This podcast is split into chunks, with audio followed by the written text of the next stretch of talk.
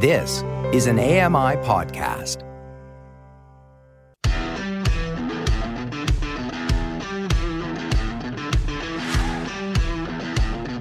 Hey guys, welcome along to another episode of Double Tap. It is Thursday, it's the 26th of January 2023, and it's time to talk gaming as the Game Conference Awards have just concluded. You're listening to Double Tap, your daily accessible technology show. Now, here's your hosts, Stephen Scott and Shaun Preece. Still no Shaun Preece, sadly, uh, but do you know what? He'll be back soon. I have that feeling because uh, good news is he's now home. He's returned home and he is uh, beginning his recovery after the snap on the tendon. It is, I can't imagine how painful it must be for him, but uh, he is getting there. We've been sending him all your thoughts and best wishes. Uh, it means a lot to him. I know it really does.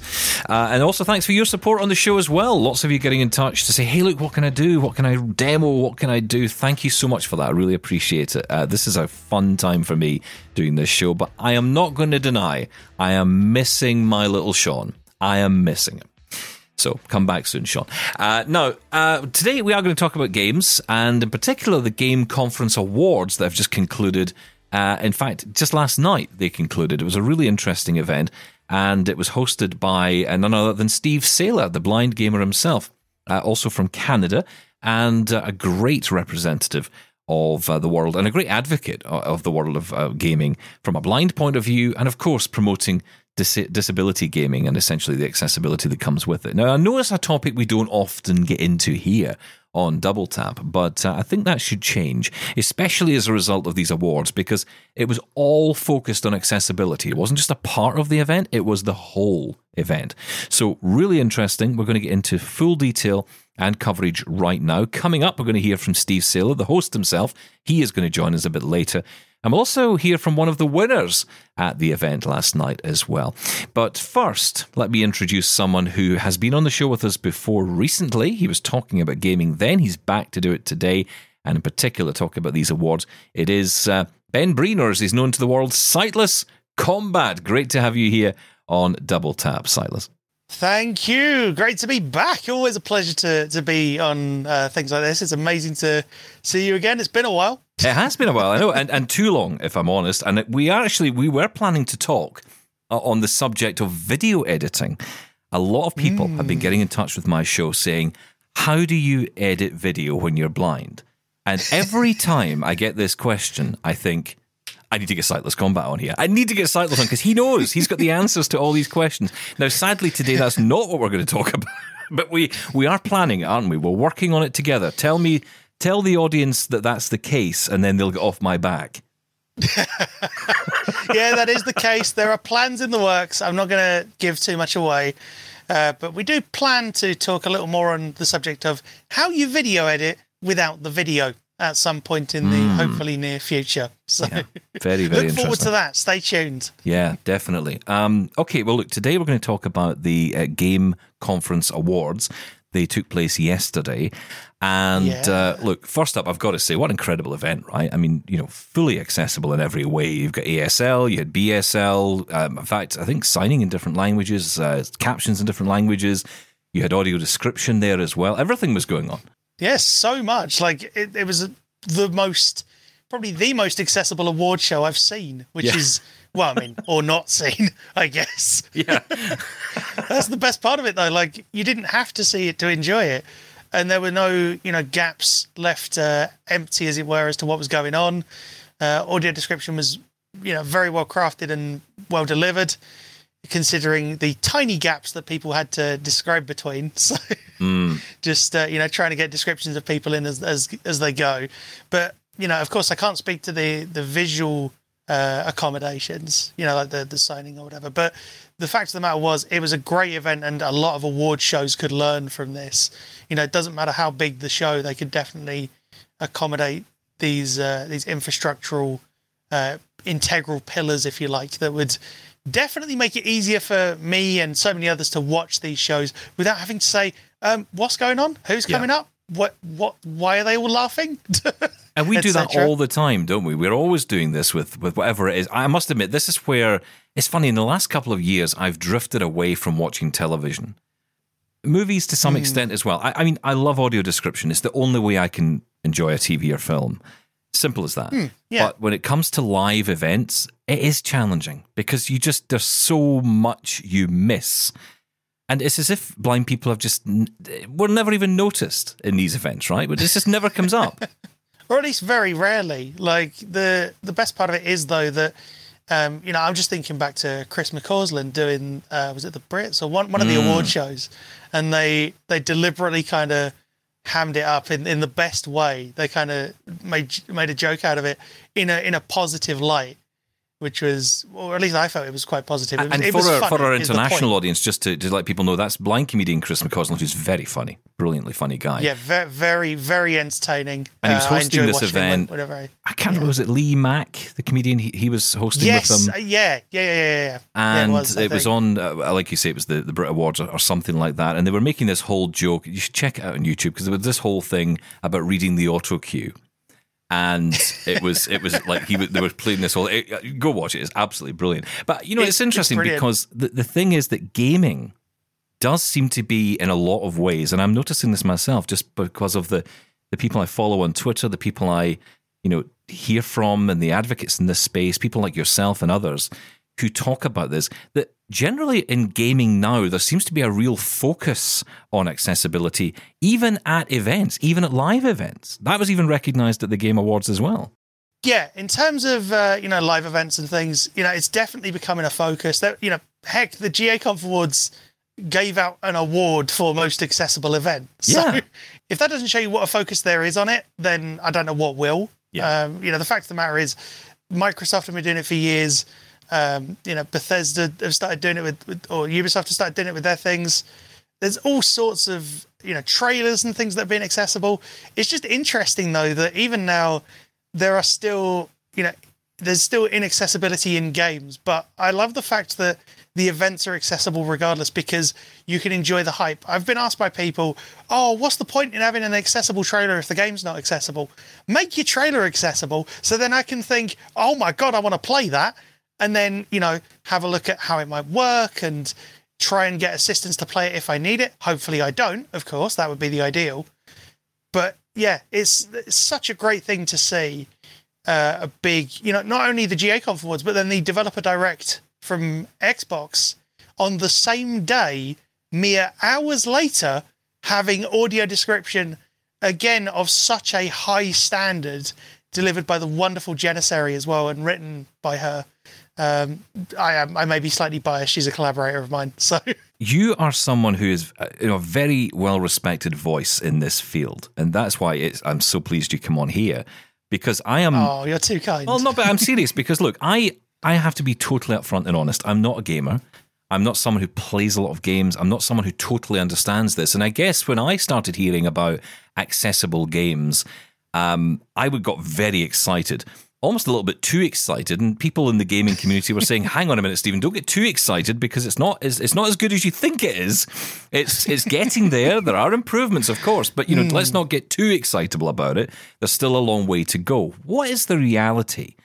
I mean, you know, obviously th this award, these awards have shown great work that has been done to date. But what is the reality of gaming uh, in your case as a blind gamer in 2023? What are the options?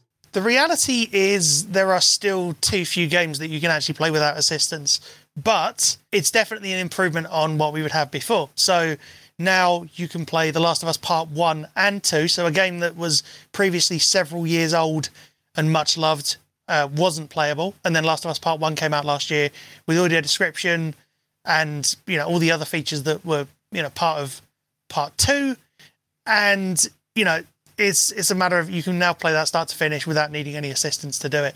God of War Ragnarok came very close uh, to being fully playable, but there were certain things holding it back, which was a shame. But you know, the stride from God of War 2018 to Ragnarok is absolutely phenomenal. It is such a big leap, and I can't wait to see what that team and anyone who worked on that project is going to go on to do. It's going to be very interesting to see where that goes. And even stuff like as Dusk Falls that released last year, that's a, a first of its kind in terms of you know a choice based, uh, you know, driven adventure on consoles. and even stuff like Sea of Thieves, where they're continuing to make improvements, you know, in a live service setting, which is not something you've, you know, we've seen before. Really, that you know, a game that's previously had you know virtually nothing has had very key pieces added to it. It doesn't make it playable, but it makes it sort of workable with the right people, which is a, a great start. We're still looking though for you know more game developers to rise to the challenge of making games accessible to people without sight. Because i've had people you know say to me you know they're called video games for a reason. Go outside and get a new hobby. And one person who said i work with blind people. They don't play video games. It's not the done thing which still years later baffles me. So I cannot you know, believe that's still- still an attitude. I know. That's It- so it- ridiculous. It boggles my mind. But most of the time, it's because people don't understand how it works in the first place, which is why I continue enjoying doing my job and loving doing what I do. Streaming on Twitch as part of RNIB, um, you know, showing off how it all, everything works with, you know, things like Hearthstone, which is now resurrected almost from from inaccessibility because the mod's been taken on by a bunch of new uh, community developers, and that's going amazingly well. And even stuff like you know Slay the Spire. Um, so the card game thing is still happening very much, but there are developers working. I, I don't doubt on various projects that could be accessible if given the right sort of care and attention by you know consultants, by the team, by the publishers, and even by PR and marketing, where you know alt text and audio description. So having images described for you via text that's built into the image itself on social media platforms, for instance, you know those crucial things are sometimes not done when they are relatively easy to do. So there's a lot to do, but a lot has happened in even in the past year that makes me hopeful for the future. I think is a good way to sum it up. Yeah, and, and this was the 2022 awards. This was looking back at last Exactly. year. Uh, you mentioned The Last of Us Part 1. It won in three categories for Best Low Vision and Accessibility. It won for Most Improved. And uh, also, the studio that makes the game, uh, Naughty Dog, they won the Most Dedicated Studio Award as well, which is incredible. Yeah. You mentioned God All of well War. Well deserved, of course. Um, r- r- no, get me. Let me get this one right because I always struggle with these names. Was it God of War Ragnarok or something? What's it called? Ragnarok. Ragnarok. I was close. There you go. Yeah. Um, well, it won for the AAA Excellence Award. Um, also Yeah. for best in, in deaf and hard of hearing accessibility. That's interesting. Yeah. So obviously I mean, captioning, you know, they've put yeah, a lot of work in there. subtitles, other things, directionality of audio, I think, was part of it. But the best part of it is, regardless of where you look at Ragnarok from, there's a chance you'll find improvements from your own perspective. So, you know, as a gamer without sight, the fact that I'm currently playing through it on the hardest difficulty with assistance where required is the label I'm now using. You know, for going off and finding loot that isn't featured or trackable on the main path, that kind of thing. Um, you know, so assistance where required, but I'm still playing it through on the hardest difficulty, which is a thing that I would never have dreamed I'd be able to do in 2018. So being able to do it now, even with the caveats that I can't do it all myself, is just so encouraging. I'm like, I'm saying to people, I'm playing on the hardest difficulty. They're like, you what? so, you know, whether you look at it from the point of view of, you know, whether you uh, need, you know, navigational assistance, cognitive features, or anything else, you know, there's a chance that Ragnarok, within its massive suite of accessibility, has something that will help. And you know, I only hope that that you know pushes everything forward, much like Last of Us Part One has done with audio description and the interest in that, and Part Two did in the first place. Ragnarok, I think, is going to show a whole other genre how to make accessibility work, at least to a point. So I can't wait to see, you know, a few years down the line, we might have accessible Dark Souls or accessible action rhythm game on consoles, which would be amazing, like fully playable kind of thing would be phenomenal. It's interesting because I saw they had categories for specific disabilities. So, for example, Best Physical Mobility Accessibility Award, Best Cognitive Accessibility. Uh, I mentioned, of course, the, the Best Blind, uh, Low Vision Accessibility. Is it ever frustrating to you when you come up against a game and you think, wow, they've put a huge amount of effort into players who have cognitive disabilities and they've put a lot of work into that, but, you know, they've forgotten the audio description? Does that happen? And, and, and what's your take on that? It does happen. Um, you know, you can see where work has been done in fields other than, let's say, gaming without sight. Um, for for an example, you know there there are many games where the accessibility could have been better from you know where I stand. But the point is, it's also important to celebrate those wins as well. So even if they don't help you directly, and as much as it might be frustrating, knowing that it's improving for other people as well is also a great motivator. Because you know once they've done the work on, so say it's a game that's going to then have a sequel on the same engine, like you know, or or a prequel in the case of Last of Us, where they sort of ported all the features to the the you know the prequel game, which is a very strange turn of events. You know, even with Yeah. that, all the work had been done to make say the menus work and the navigation work and the auto aim and the the captions and whatever else was working. So then all they have to do is improve upon it in the areas that were previously like not completely lacking but weaker, let's say. So, you know, they might improve the audio design, they might improve the you know, th- they might add menu narration because all the menus are now, you know, D-pad based, that kind of thing, or D-pad navigable. There's all sorts of things to look at. It does happen though that there are games that could be playable that just aren't for reasons, which is, you know, that's going to happen for anybody really, not just whether you've got sight or not. Yeah. It- It's going to happen for any disability, but it's important to try and acknowledge those wins and be like, you know, I may not be able to play this game, but it's great that other people can. So that that's a, a positive way to look at it. One debate I follow a lot on social media, and in my case, it's Twitter. That's generally the way I Yeah, see these yeah, conversations likewise. happen. Is around the subject of easy mode. now this. Now I know this starts a uh. huge debate every time it gets brought up, and and usually it's it comes from what I read into this as you know some people looking at the addition of accessibility features, making the game easier to use, so therefore creating an easy mode. Is that the case, or is it that actually, you know, you're still able to play the game at the same speed as everyone else, but you obviously just have got more access to the knowledge of what's going on? Yeah, like definitely is it's certainly not the easy mode sort of rhetoric that people are saying where, oh, just because you're adding accessibility features in, it's making it easier or whatever, or you know, we need to make an easy mode and only lock the features to this. That is not the case. Not at all.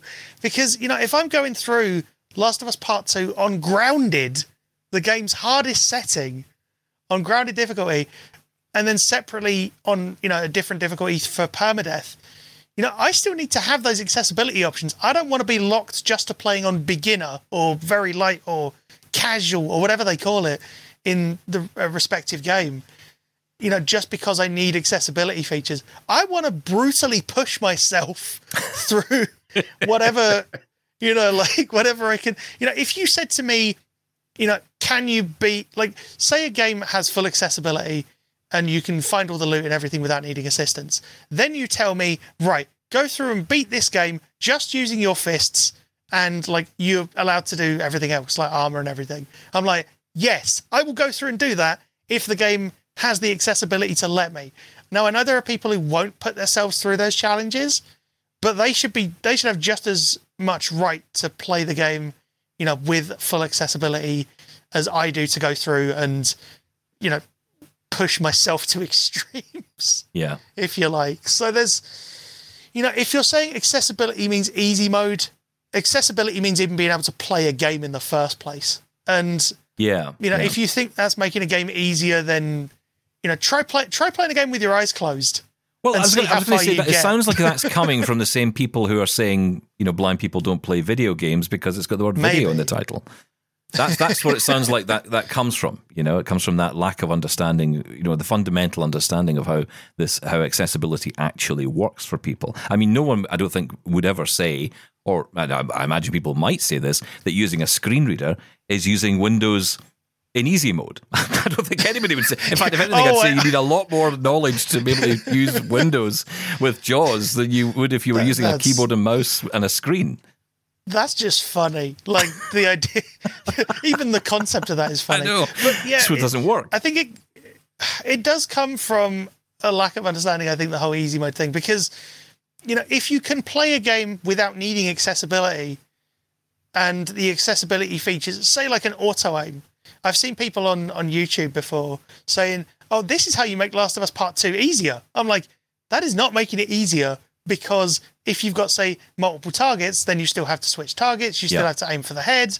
You still have to be mindful of enemy types and other things. And you and can't just shoot anything in sight. I mean, not on you know the the even on like the standard difficulties. If you're on lower ones, maybe, but if you're playing, you know, if you want to play on the what might loosely be termed as the developer intended experience, then you know, so like your normal difficulty, for instance, hmm. the enemies are going to hit hard. They're going to one hit kill you. They're going to cause you massive problems. And particularly in a game like, like say, Last of Us or God of War, where gear can matter, where you know the number of bullets in your gun can definitely matter. All sorts of things can go wrong, even if you're playing on the lowest difficulty. And because you make one mistake, even if you've got your accessibility options on, that's not going to prevent you, your enemies from just coming in and making your your day very, very bad indeed. so, I, yeah, I- like- I want to also pick up on another suite of awards, if you like, that uh, were announced at the uh, GA Conf yesterday, and that was for Best Journalism and the Advocacy Award. And both those awards went to one guy, Grant Stoner. Uh, now, Yeah. some people will know Grant because he's written for the Washington Post. He's written, he now writes for IGN. He also writes for Wired magazine occasionally as well. And he's done some fantastic work. Um, how important, I mean, journalism is, is uh, obviously a a credit to him and his talent, but the advocacy, that's the bit that's important, isn't it? Getting the word out there to, let's just say, the, the, the players who aren't disabled, that it's possible for us to play. Yeah, and uh, I think you know for for this instance, at the very least, the journalism and advocacy tie in together really well because you know if you're utilizing these mainstream platforms, so your IGNs, your you know your Wireds, your Washington Posts, then you're getting that information to an audience that otherwise might be blissfully unaware, shall we say, Yeah. of the challenges of even being able to play a game in the first instance. So, you know, I feel like it's, it's great to see both of those awards being available and, you know, in this case, one tying into the other in such a, a, a sort of a clean way of, you know, journalism is advocacy in that sense. It's not always the case, of course, but in this particular instance, it's great to see that that happen. Well, last night, just after the uh, awards were finished, I got in touch with Grant and I got him to give me his immediate reaction to winning both those awards. it's strange because I always view my work as uplifting others. But that's the entire purpose of what I do. I I write about other disabled people because for years disabled people haven't really had a prominent voice in games and I always make a point to not make stories about myself but rather highlight those who are doing like community events or charities or how other disabled people are shaping industry.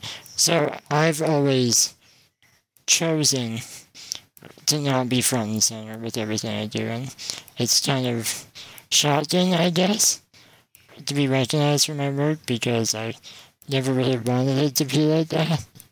I always want others to receive the recognition for what they do. But it's interesting, isn't it? Because you were recognised for journalism and for advocacy, which, although some might argue are this one and the same, they're not. They're actually quite different because you're being recognised for your talent on one hand, and the other side you're being recognised for what it is you're promoting. So, so that must that must mean a lot to you. It does. It, it, it really shows like how far the games industry has come for highlighting disabled people and for putting them front and center for stories, videos, features, what have you. Um, and for me to win an advocacy award is evident that the industry's mindset is shifting toward recognizing disabled people and their contributions. Um, it's it's just shocking. I didn't expect to win either. I was joking with my one friend because we were watching it together. Ben Bayliss, who was also up for the Journalism Award, who is now a developer at Rockstar Games. Ben is a, an amazing person. Um, and we were joking in the chat before the. Was like, oh, you, you, you got this. You're fine. You're gonna this. You're the editor in chief of Can I Play That? You're fine. You win this. They're like, great. I was like, no. No, it should be you. it should be you, Ben. but, um, But it was you. It was me, yeah. So, I mean, great to hear Grant there, right? And, and again, great wo- work he does in journalism and advocacy. A, a worthy winner, I'm sure you'd agree. Yeah, definitely. Most certainly. Grant's been around for a long time in various capacities. I've run into him virtually on, on numerous occasions and had, you know, good interactions with him. And it's, you know, clear to see he's passionate about what he's doing and he's doing a, a great job of it as well of conveying the need for accessibility, the ever present need. You know, it's not going to go away. if anything, it's going to get much stronger as time goes on, as, you know, the population ages, as, you know, people who could play games 30 years ago now can't play games because the accessibility is not there, or any number of other reasons. So it's great to see such a, a well-deserving winner, um, you know, get that that title, uh, that award. So, the accessibility of the games themselves is one area. The advocacy, telling people about why it's important accessibility is in there, is another. These were all themes coming through. There was another, though, which stood out for me, and, and there were many categories that were, were brilliant and, and very you know well deserving winners. But one in particular that stood out was Best Representation. And hmm. this was an award to really, I guess, promote the use of disabled characters in gaming. And the winner in this case was Just Dance. Uh, again, dancing and, and Stephen Scott are not words that te- generally sit in the same sentence. Um, but if I was going to, then you know that would be cool. And in this case, it was uh, it, there was a 2023 uh, version of the game, uh, and it had uh, a wheelchair user that was featured in the game that someone would, I guess, watch and then feel, "Hey, I'm represented." That's important. Definitely. And uh, I think the interesting thing is, you know, I've been discussing representation in bursts for a long time. I, I was part of a panel on in, yeah, I was part of a panel at EGX on representation myself a few years ago. And the interesting thing to note is representation is still a much neglected area uh, in terms of, you know, getting characters in that feel, you know, that make a player feel like they belong Yeah. you know, for instance. So you've got like blind characters, for instance, in games like Perception, Beyond Eyes, even franchises where uh, you know enemies are blind. So Berserkers in Gears of War is the classic one, um, and there's probably others as well. But the point being, they are mostly seen as you know flat and one-dimensional characters. Uh, you know, I've never been able to play as a blind character in a mainstream game uh, yet. You know, not at least not that I can remember. You know, and that's the thing. You want to be able to sort of know that's the thing you can do. So if somebody came up and asked me, "Can I play as a, a blind character or somebody with no sight in a mainstream game?" I'm like, I eh, I can't think of any examples where you can and have an accessible experience the same as everyone else, which is the key thing. You know, if the accessibility is there and the representation isn't, you know, that's one way of looking at it. But if the accessibility isn't there and the represent- representation is, that's also a problem. So you want those two things to be, you know, looked at together. And I think that's what this award is trying to promote. It's trying to show, you know, accessibility is great. Representation needs to be a part of that Yeah. conversation. So it's good to see that being, you know, promoted and put forward. And in a weird way, it could kind of. I mean, I, I could imagine playing a, a disabled character, a blind character in my case, in a game, and then essentially all the accessibility that I would need in the real world become available in the game, right? So you know, I could turn on audio description on the TV whilst I'm not shooting, you know, hordes of people to death or whatever it is you, you do for fun in these games. Um, you know, so you know, you, you could yeah. enable like essentially the accessible experience. Like if you had a if you had a, a device that you had to use, like a phone in a game, it would talk to you, right? It would give you audio feedback. That you know that kind of thing, just to kind of Sort of complement the experience. really. Yeah, Like, yeah, yeah. And and I think I feel like there's definitely uh, you know a, a way of looking at that as well. You know, there's been sort of speculation about a Daredevil game for years. Oh, yeah, and I've been yeah. thinking if you make a Daredevil game and you make it playable, you know, with accessibility features, you know, you could even do it so that there is a deliberate mode where you know you can turn it on as an option where you don't see anything maybe or you see you see only a limited subset you see the on, only the information that is you know daredevil is privy to himself through his senses you know so it's like limited hud ui challenging sort of optional hud uh, which would be very interesting so i feel like there's I mean, Daredevil and one that's example, better, right? That's in, better than having, say, for example, a blind drive game. Not that there's anything wrong with blind drive, but No, Blind Drive's a great game. it's a brilliant game. But but what you don't want, I guess, is you, you kind of want to layer over the experience on the existing game rather than creating a whole other game. Different for I- I'm using Blind Drive as an example, but what I mean is if it was a game like Last of Us Part One, you wouldn't want a blind version of that. You would want to just play you that want game. the you want the same game as everybody else. That's the main thing. Like even with stuff like I'm thinking of you know like hero shooters or things like that. Doesn't mean you couldn't have a blind character. Like say in a sci-fi setting, you could you could have a character, you know, who's got sort of not necessarily Geordi La- LaForge levels in Star Trek where it's just absolutely ridiculous, but to a level where you know through accessibility elements it still works out the same way or you know it could be like ability stuff. There's all sorts of ways to do it even in like fantasy settings or you know the for lack of a better word the mundane settings as well. You know like sort of modern day where you're wandering around with a cane you're using a phone you're you know getting in a driverless car i don't know there's all sorts of things yeah.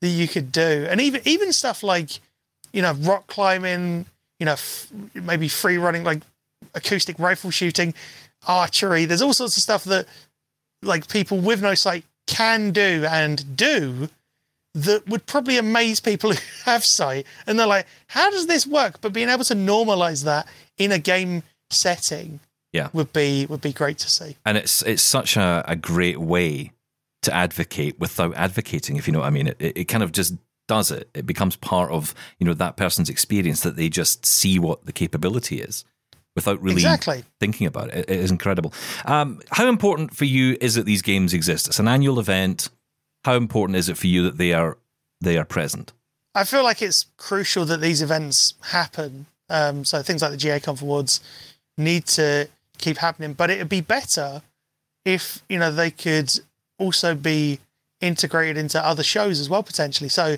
the Game Awards, you know, there were there was an accessibility award, but wouldn't it be great if you know it was part of the same show so that then you know the 85 million or whatever it was viewers would then see, oh, these games are improving in accessibility. Because, you know, the greater the audience you open it up to, you know, the, the more potential it has to, you know, increase promotion, PR, and just conversation around accessibility. But, you know, nevertheless, having it be such a slickly presented show with, you know, an amazing line of presenters, which, you know, I, I, I was honored to be featured as a part of, uh, alongside amazing individuals and uh, a great host in the form of Steve Saylor, of course. The fact of the matter, you know, the fact of the matter is that, you know, award shows, as I said before, can learn from this.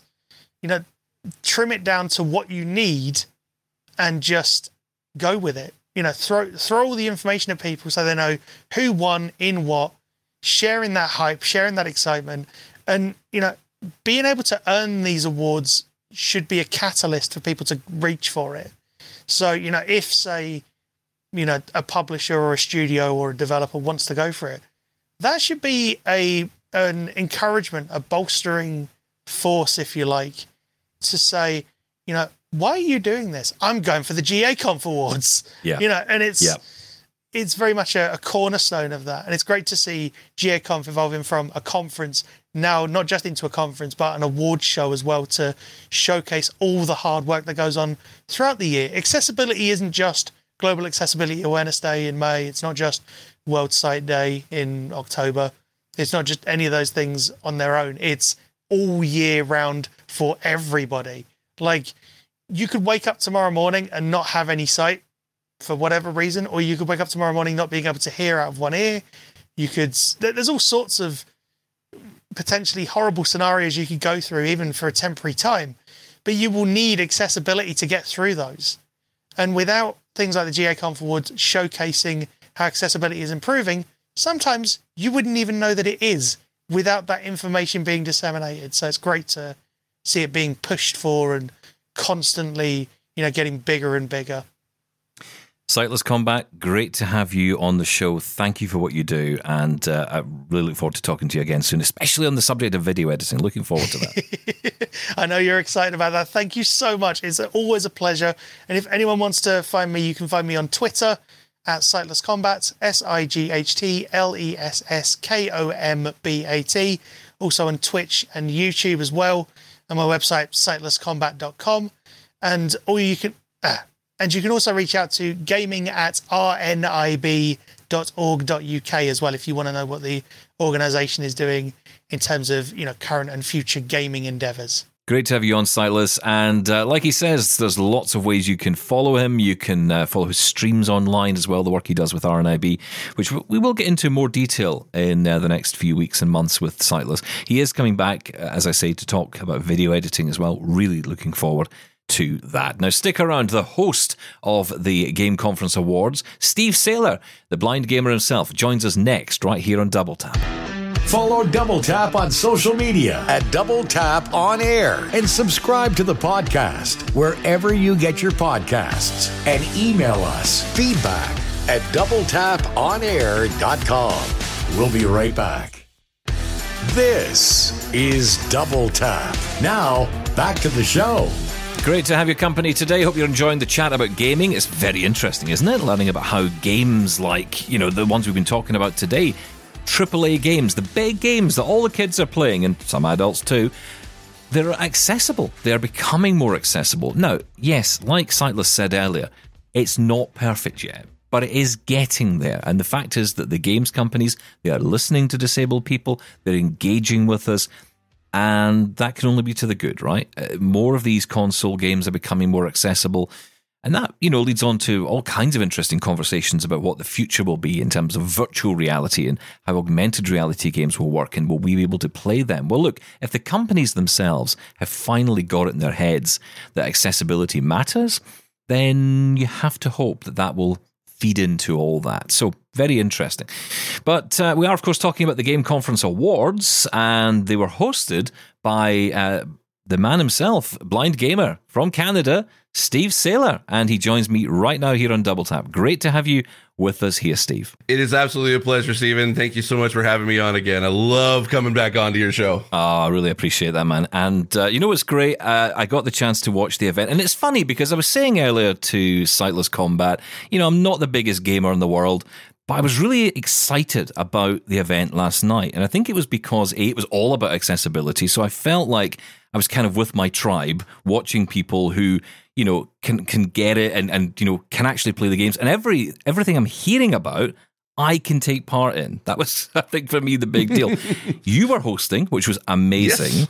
Uh, I don't you. even need to ask how you got the gig because why wouldn't they ask you? Would be my first question.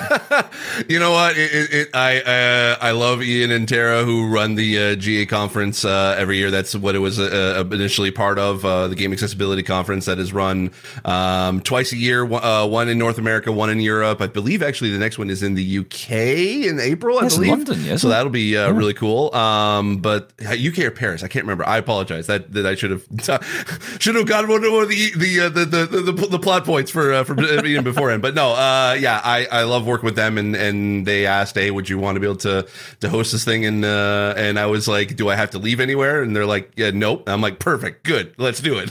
I could do it from my room. Uh, is Oh yeah! Oh, news. I was wearing a suit, but lo- lo- no one really knows. It's behind the scenes, no exclusive. I was wearing pajama pants the entire time. So that is the best thing about doing virtual stuff, right? You can top half yeah, can exactly. be beautiful. I should I should clarify. Pants is different in the U.S. than it is in the U.K. I was wearing pajama bottoms, not exactly. Yes, not please. just boxers. please clarify that because uh, yes, my audience might be a little bit confused. Um, but no, it's it's really interesting because you got the chance to host this, and I guess for you it was a kind of like a, I guess a culmination of a lot of the work you've been doing for a long time. You've been doing some amazing work. I've been following you.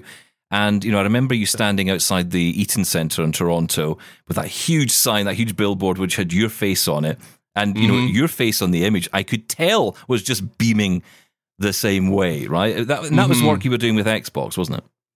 Yeah, it was. Uh, I had been doing some uh, projects here and there with Xbox, uh, and and that and that billboard actually was uh, via Twitter. Um, Twitter had this campaign going on uh, at the time. It was sort of like uh, li- li- like basically tweet into existence, and it was sort of a play on like different celebrities. Like Simu Liu had had tweeted out saying that he wanted to be Shang Chi, and then it's it was a, and then he actually became him, and so the whole campaign was like take the tweet, and then they sort of a showcase that okay, this actually actually happen. And so I tweeted out one day I wanted to work with Xbox, and there was a photo of me basically working with Xbox. And and I will admit, seeing my face at like uh, in a, in a skyscraper sized billboard was uh, was a sight to see in a in a very snowy January of last year. So uh, that was never thought I would be on a billboard someday. So I, I can I can check that off as a, a, thing I didn't expect to happen in my life. see, that's the joy of radio for me. I just I, I no one needs to see this face, and you know I'm quite happy. see, I that. thought I had a face for radio, but apparently I got a face for a billboard. So all right, I'll take what I can get. no, you're a, you're a superstar these days. Um,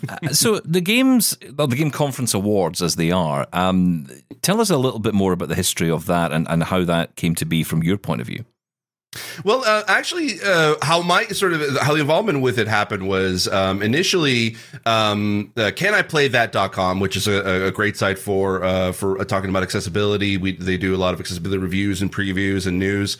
Um, it was uh, we always had uh, the, the, site always had like this yearly awards given out to the best of of accessibility throughout the year. Um, and and and due to basically um, we were like they weren't able to run it th- this year. So so um, we were in talk. They were in talks with the GA conference, and they were like, "Hey, could you be able to uh, take this and run with it?" And uh, it just totally made sense. It was a perfect partnership between uh, uh Can I Play That and, and, and Game Accessibility Conference, and it's and it, with all of what a Game Accessibility Conference had been doing over the past multiple like multiple years of running these conferences, talking about accessibility and building a community of game developers and just uh, accessibility advocates, it just seemed like a perfect fit uh, to to honor uh, the games that we've been talking about and having developers on to talk about their games. Uh, and it just it, it made sense to uh, to highlight and celebrate uh, the amazing work that is being done uh, in the accessibility uh, community or and all the accessible games that have been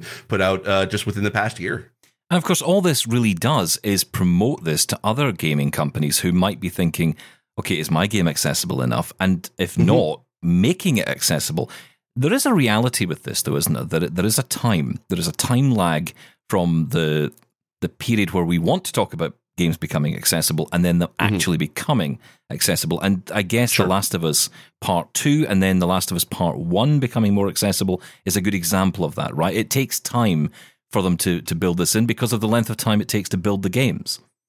Oh, 100%. And uh, I, we we kind of always had said uh, when The Last of Us 2 came out and it was getting, uh, rightfully so, all the accolades that it was getting for, for its accessibility, um, that w- th- this was going to be something that um, that we still have y- yet to see the impact of in, mm. Uh, in regards to the industry. Uh, I, I, I kind of said at the time, it's going to be about in between five to 10 years when we can actually get to a point where majority of, of developers and studios are putting out games that are uh, as hopefully as close to being as accessible as The Last of Us Part Two.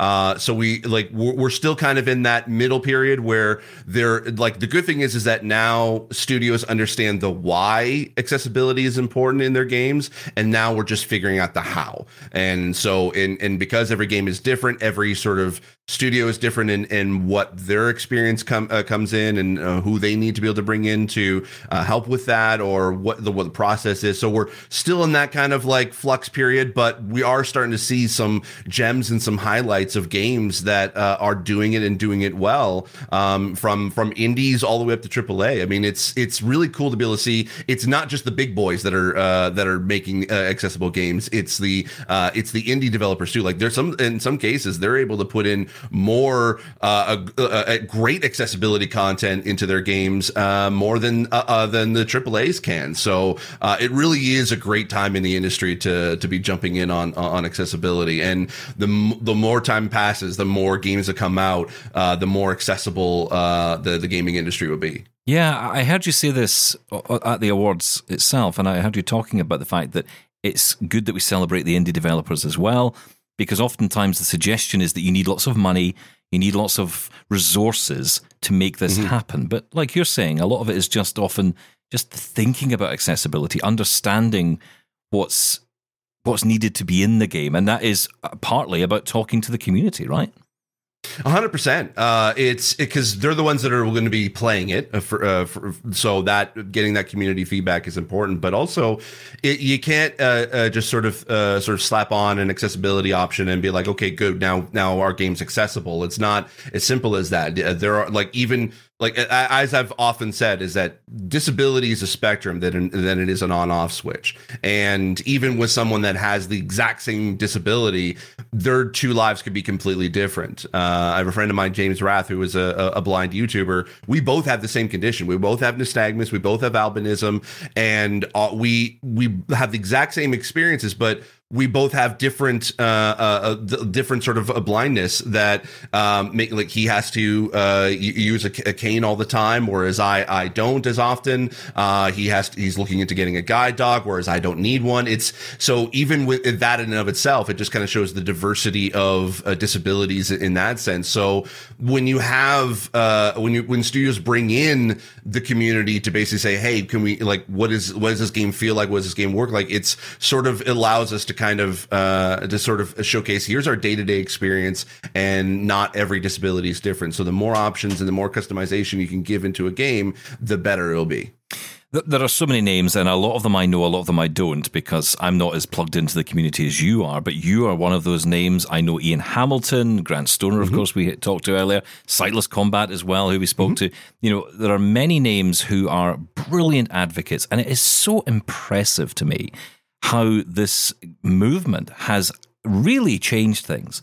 And what I would say is a fairly, what feels like a short space of time when you think about the challenges we have in other areas, like, for example, accessibility to, you know, appliances or television. You know, other areas just don't seem to get that, I don't know, that groundswell, you know, behind it that, that gaming does. Is it the nature of gaming that it's a community in itself that helps drive forward the innovation we've seen?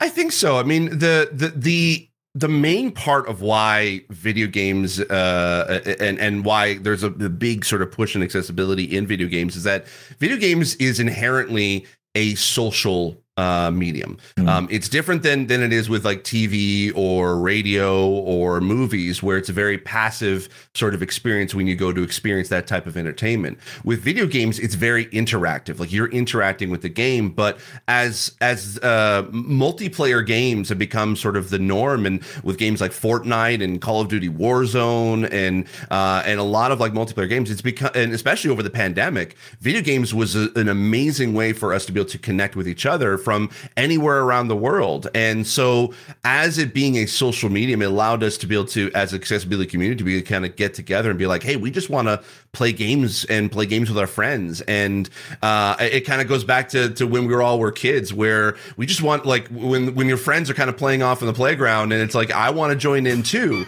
Yeah. And and and the problem is with video games is that oftentimes we can't. And even growing up as like as someone with disabilities, it's like sometimes you can't play with those friends. So it is kind of a uh, a, a, sort of a disappointing experience when when you can't join in and and have that social aspect. Um, and that was one thing I, I really started to appreciate over the pandemic uh, was that um, a lot of a lot of ways I was able to connect with uh, with friends and just and brand new people uh, within the accessibility community was literally being able to play video games. And so uh, I, I think that as we started to connect with each other the more and more we we were like, okay, you know what, our voices definitely need to be heard, and and the louder we became.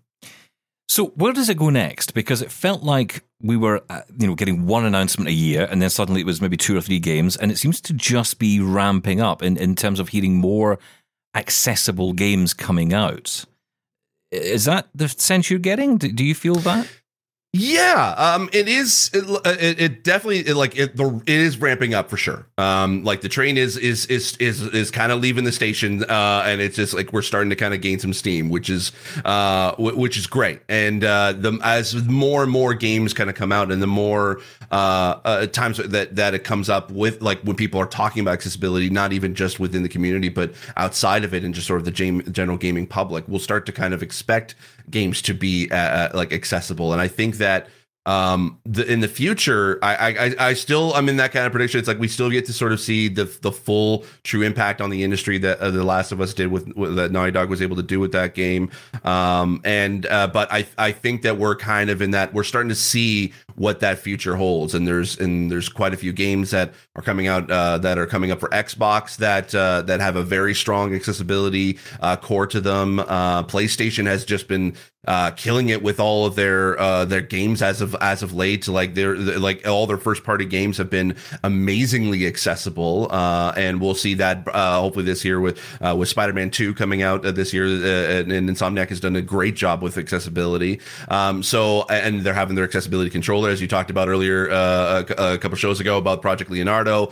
I, I think it, the future is is is bright. It's it, it's in some cases in some days as being in it, it could be slow Yeah. slower than we would like than we would like but it it's in all intents and purposes when you kind of look at it it's like yeah we've kind of grown a lot um, even just within the past two years since uh since the last of us 2 came out which is so weird to say that it's been two three two years since that game came out already it is amazing. Uh, so, okay, what's next for Steve Saylor then? What what are you doing now?